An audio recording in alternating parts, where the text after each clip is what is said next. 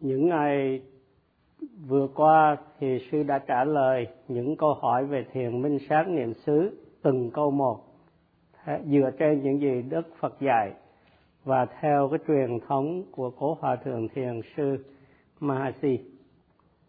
Hôm nay sư sẽ trả lời cái câu hỏi cuối cùng là câu hỏi thứ 14 là ở tuổi nào một người nên thực tập thiền minh sát niệm xứ? Thiền sinh nên tự trả lời câu hỏi này trước thử xem. Để đạt được cái trí tuệ siêu thoát, một người nên tập khi đến tuổi, thì đời người được chia làm ba phần, ba giai đoạn căn cứ trên cái tuổi thọ vào cái thời kỳ Đức Phật là một trăm. Ngay thời kỳ đó thì thời giai đoạn đầu là khoảng 33 năm đầu, cộng thêm 4 tháng. Giai đoạn 2 là sau đó đến khi 66 năm 8 tháng và giai đoạn 3 là sau đó trở đi, còn lại. Thì trong ba cái giai đoạn này, thì một người vào cái thời Đức Phật thì tập vào cái giai đoạn đầu tiên thì hiện nay cái tuổi thọ là không còn 100 nữa, nhưng khoảng 75 năm thôi. Do đó mà ba cái giai đoạn của đời người thì chia đều ra là 25 năm đầu, từ 25 đến 50 và sau đó là phần còn lại. Thì một người nên tập thiền minh sát niệm xứ vào cái giai đoạn đầu là tốt nhất. Bởi vì sau cái giai đoạn đầu thì sức khỏe bắt đầu nó suy giảm dù là cư sĩ hay là tăng lữ đi nữa, tuổi tốt nhất để thực tập là cái giai đoạn đầu. Bởi vì trong cái giai đoạn này, một người có sức mạnh về cả thể chất lẫn tinh thần, có thể chịu đựng được cái những cái khó khăn và còn ăn uống được tinh thần minh mẫn, cho nên rất tốt để mà thực tập và khi có những cái điều kiện thích hợp này của cái giai đoạn đầu đời của mình, thì một người nên bắt đầu thực tập thiền minh sát niệm xứ để đạt được cái trí tuệ siêu thoát. Cái giai đoạn thứ hai và giai đoạn thứ ba của đời người thì sức khỏe bắt đầu suy giảm nên hơi khó thực tập. Sư sẽ kể cho quý vị nghe một câu chuyện xảy ra vào cái thời kỳ của đức phật là có một chàng trai có cha mẹ rất là giàu có. Người này là con trai duy nhất và cha mẹ của anh ta nghĩ là anh ta không cần phải học nhiều, cho nên không cho anh ta một cái sự giáo dục ờ, đúng đắn. Bởi vì họ nghĩ rằng cái tài sản mà họ có để lại cho anh thì nó thừa đủ cho cái cuộc sống sung sướng của anh rồi. Cho nên cái chàng thanh niên này à, với cái sự mà khuyến khích của cha mẹ thì bỏ thì giờ ra ăn chơi rồi nhậu nhạt à, khiêu vũ vân vân. Và khi đến tuổi lập gia đình thì cha mẹ cưới cho anh một cái người vợ cũng là người con duy nhất trong một cái gia đình có hoàn cảnh khá giả tương tự. Và cha mẹ của cô này cũng vì giàu có nên cũng không cho cô ăn học vì có cái suy nghĩ tương tự như cha mẹ của anh. Khi mà cha mẹ của hai bên còn sống, có thể lo lắng cho hai con của mình, thì cuộc sống của hai vợ chồng trẻ này không có gì khó khăn. Nhưng mà khi cha mẹ hai bên chết rồi, cả hai không biết làm lụng à, nhưng mà là tiêu phí tiêu hoang phí. Đời sống không có đạo đức. Kết bè với bạn xấu nghiện ngập. Cuối cùng tiêu tán tài sản và cầm nhà của mình và không còn gì nữa. Cả hai cái cả hai vợ chồng trẻ này lúc đầu là đều giàu nhưng mà phung phí của cải không biết làm lụng nên cuối cùng khi đến già thì không còn gì cả, phải đi ăn xin. Và khi mà đi ăn xin như vậy, họ rất là tuyệt vọng. Đi đó đó, đi đây để mà xin, để có sống qua ngày. Một cái ngày nọ họ đến tu viện, nơi đức phật đang trú ngụ. Thì thấy họ thì ngài mỉm cười. Và ngài a nan thấy đức phật mỉm cười liền hỏi cái lý do. Thì đức phật mới trả lời họ là những người tỷ phú, có ba la mật đầy đủ. Nếu họ hành thiền, minh sáng niệm xứ vào cái giai đoạn đầu đời, thì người chồng sẽ là bậc thánh a la hán và người vợ là bậc thánh a na hàm còn nếu mà họ làm ăn, thì họ sẽ thành là những người giàu nhất. Nếu mà họ tập vào cái giai đoạn thứ hai của cuộc đời của họ thì người chồng sẽ đắc thánh quả anaham và người vợ sẽ đắc thánh quả tu đà hàm còn nếu làm ăn thì họ sẽ trở thành những cái người giàu thứ nhì. Và nếu họ tập vào cái giai đoạn ba trong cái cuộc đời thì người chồng sẽ là tu đà hàm và người vợ sẽ là tu đà hoàng còn làm ăn thì cũng sẽ rất là giàu. Tuy nhiên họ vì lười biếng không có làm gì hết nên đã tiêu tán cái tài sản. Và vì không tập nên không đạt được cái trí tuệ siêu thoát. Và họ đã qua bỏ qua cái cơ hội uh, tốt đẹp trong cái cuộc đời của mình. Thì xin nói có một cái loài chim nó ăn cá sống tại một nơi có hồ ao nghĩ rằng là sẽ có cá quanh năm cho cho mình nhưng khi mà thời tiết nó bị hạn hán, hồ ao, khô cạn, và cái chim này già rồi, không còn sức khỏe để bay đến nơi xa hơn, có cá, cho nên bị đói. Thì hai vợ chồng lười biếng này không có tập thiền minh sát ờ, khi còn khỏe mạnh, thì hay là lo làm ăn thì cũng giống như cái loài chim kia do đó mà con người đừng có nên nghĩ là mình chờ đợi đến tuổi già rồi mới thực tập. À, theo cái câu chuyện này thì sư mới nói là cha mẹ cần có bổn phận đối với con cái của mình. Thì cha mẹ có năm bổn phận đối với con cái. Thứ nhất là cấm con cái mình làm những cái điều sai lầm bất thiện. Cha mẹ nên dạy dỗ con cái tránh đi làm những cái điều không có tốt lành. Như vậy thứ hai là dạy cho con cái có những cái tác phong và nên làm những cái tác phong tốt cần có cũng như làm những cái hành động uh, thiện lành. Và thứ ba là cho con cái một cái sự giáo dục tốt đẹp. Và thứ tư là cho con cái tài sản hay cho con cái cái sự thừa kế tài sản của mình cho cả con trai và con gái. Và thứ năm là khi đến tuổi mà lập gia đình gả con cái của mình hay là cho con cái của mình à, lập gia đình với người tốt. Thì trong cái câu chuyện thì các cái bậc cha mẹ của hai vợ chồng trẻ đã không có dạy dỗ con cái của mình không cho họ có một cái sự giáo dục tốt đẹp không dạy họ tránh những điều không nên làm khiến cho con cái trở nên những cái người nghiền ngập. Để cho con cái có tác phong tốt, cha mẹ trước hết tự mình phải có tác phong tốt. Nếu cha mẹ không có tác phong tốt, thì con cái cũng sẽ như vậy. Trong cái câu chuyện cha mẹ không dạy dỗ con cái, cho nên con cái không có tác phong tốt, không có một sự giáo dục tốt. Và một người nên dạy dỗ con cái những cái hành động tốt nên làm và tránh những cái hành động tai hại không nên làm để con cái được hưởng được cái sự lợi ích cho chúng. Tương tự như chúng ta tránh đồ ăn xấu độc hại và chỉ dùng đồ ăn tốt bổ dưỡng. Do đó mà những bậc cha mẹ thì do cái lòng bi mẫn của mình dạy con cái tránh làm những điều xấu và do cái từ tâm dạy con cái làm những cái điều nên làm. Ngày nay, các bậc cha mẹ chỉ chú trọng vào cái sự học hành trường óc đỗ đạt.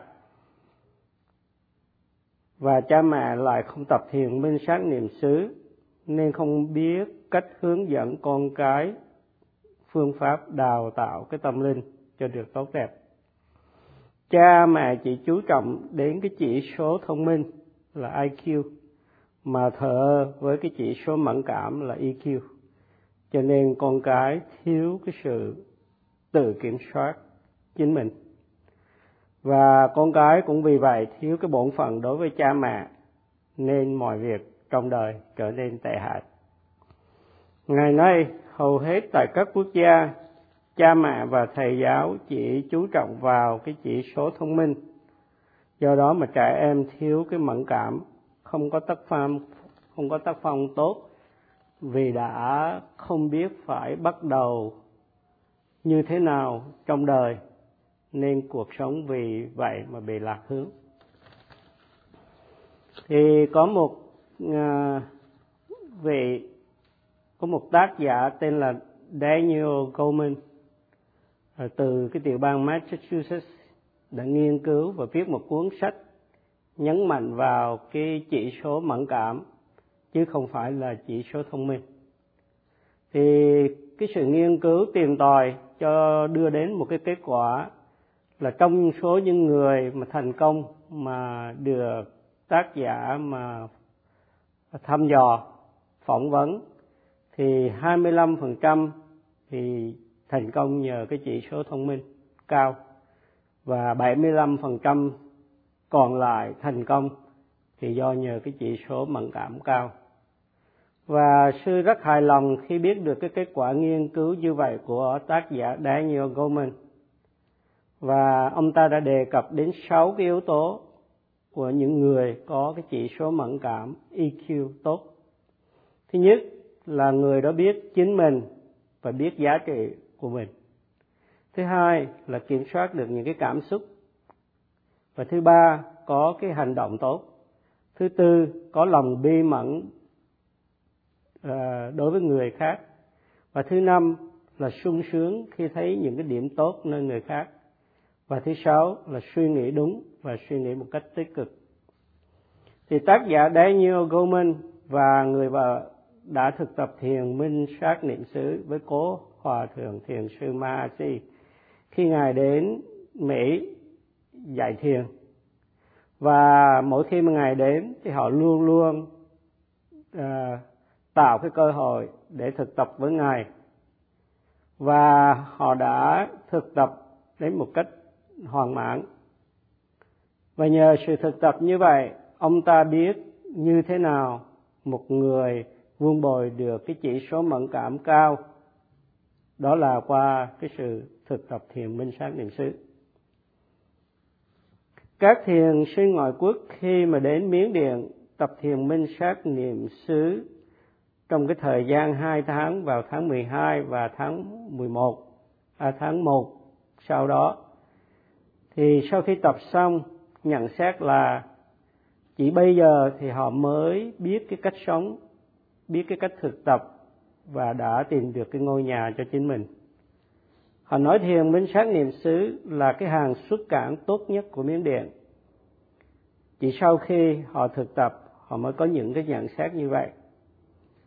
Suốt cái thời kỳ của đức phật, những người tập thiền minh sát niệm xứ hoàn mãn vào cái giai đoạn đầu trong đời của mình. Và nhờ sự thực tập như vậy để nếm được cái hương vị của giáo pháp, biết phẩm tính của giáo pháp. Khi người ta lập gia đình người vợ có thai họ đều đến gặp đức phật và trao gửi con trong bào thai của mình cho đức phật bằng cách xin tam quy và ngũ giới. Cho con của mình đang còn trong cái thai bào. Cha mẹ muốn con mình có được cái hạt giống tốt hạt giống của phật giáo của thiền minh sát niệm xứ à, qua cái sự xin tam quy và ngũ giới cho con và khi sinh con ra, thì họ lại một lần nữa đem con đến, cũng xin tam quy và ngũ giới.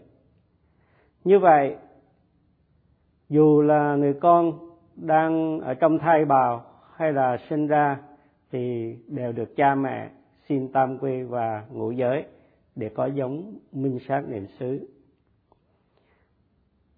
Tuy đứa bé chưa là cư sĩ nam hay cư sĩ nữ nhưng nhờ có tam quy và ngũ giới, nên có được sự bình an và có hạt giống tốt.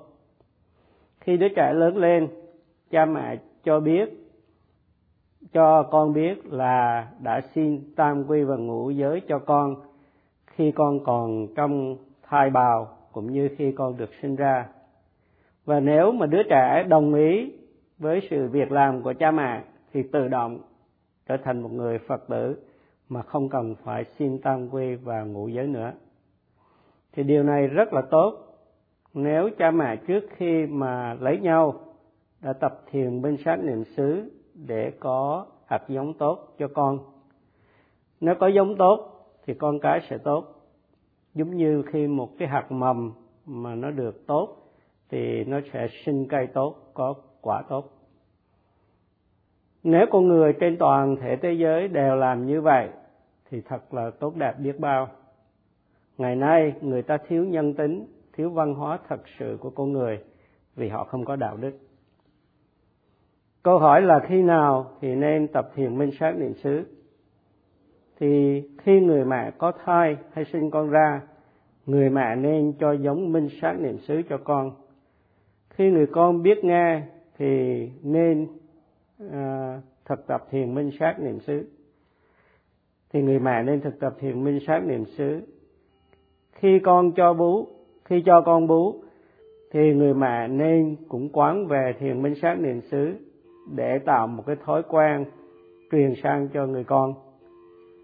Và khi người con được ba tuổi người mẹ nên bắt đầu dạy. Nói theo cách nói của tây phương 3 tuổi là cái thời kỳ trí óc bắt đầu mở mang. Vào lúc 9 tuổi, có thể tập để có trí tuệ siêu thế. Vào thời đức phật, có bốn sa di, có bốn trẻ em, thọ giới sa di và tập thiền minh sát và trở thành a la hán vào lúc 5 tuổi. Những vị này có ba la mật, thật là phi thường còn những cái vị a la hán mà 7 tuổi thì là nhiều lắm. Ở miến điện thì có chương trình huấn luyện trẻ em bắt đầu lúc 9 tuổi. Các em học pháp học và thực tập thiền minh sát bán thời gian. Cho nên khi mà các em lớn đến tuổi thì tiếp tục tập và đạt được cái trí tuệ siêu thế. Như vậy thiền minh sát niệm xứ như vậy mà khi tập thiền minh sát niệm xứ, thì con người vuông bồi cái tâm linh của mình và trở thành người có đạo đức và đạt được cái trí tuệ siêu thế. Dù quý vị mà không có định lập gia đình đi nữa, thì ngay chính trong cái gia đình lớn của mình cũng cố gắng dàn xếp để cho mọi người có cái cơ hội thực tập. Vào ba tuổi thì một đứa em, một đứa trẻ em bắt đầu có những cái thắc mắc của nó. Gặp cái gì cũng hỏi, đây là cái gì và tại sao như vậy? Cho nên người mẹ nên cố gắng dạy dỗ đứa trẻ ngay từ lúc đó. Giống như một đứa bé thì cần chất bổ cho cơ thể để lớn lên một cách khỏe mạnh. Thì cha mẹ cũng cần dạy dỗ con cái để cho chúng những cái chất dinh dưỡng tâm linh ngay từ lúc còn bé. Các gia đình Do Thái dạy con cái từ lúc 3 tuổi đến 13 tuổi về lòng bi mẫn và từ tâm. Do đó, đến tuổi 13, con cái có sự hiểu biết về những cái phẩm tính này. Vì vậy, thật là quan trọng để bắt đầu dạy con cái từ lúc 3 tuổi. Ngày nay, cha mẹ tập thiền minh sát niệm xứ thấy được giá trị, nên mới gửi con cái đến để mà học hỏi. Có những bậc cha mẹ khi sang miếng điện tập thì sư hỏi họ cái lợi ích thế như thế nào của cái sự thực tập.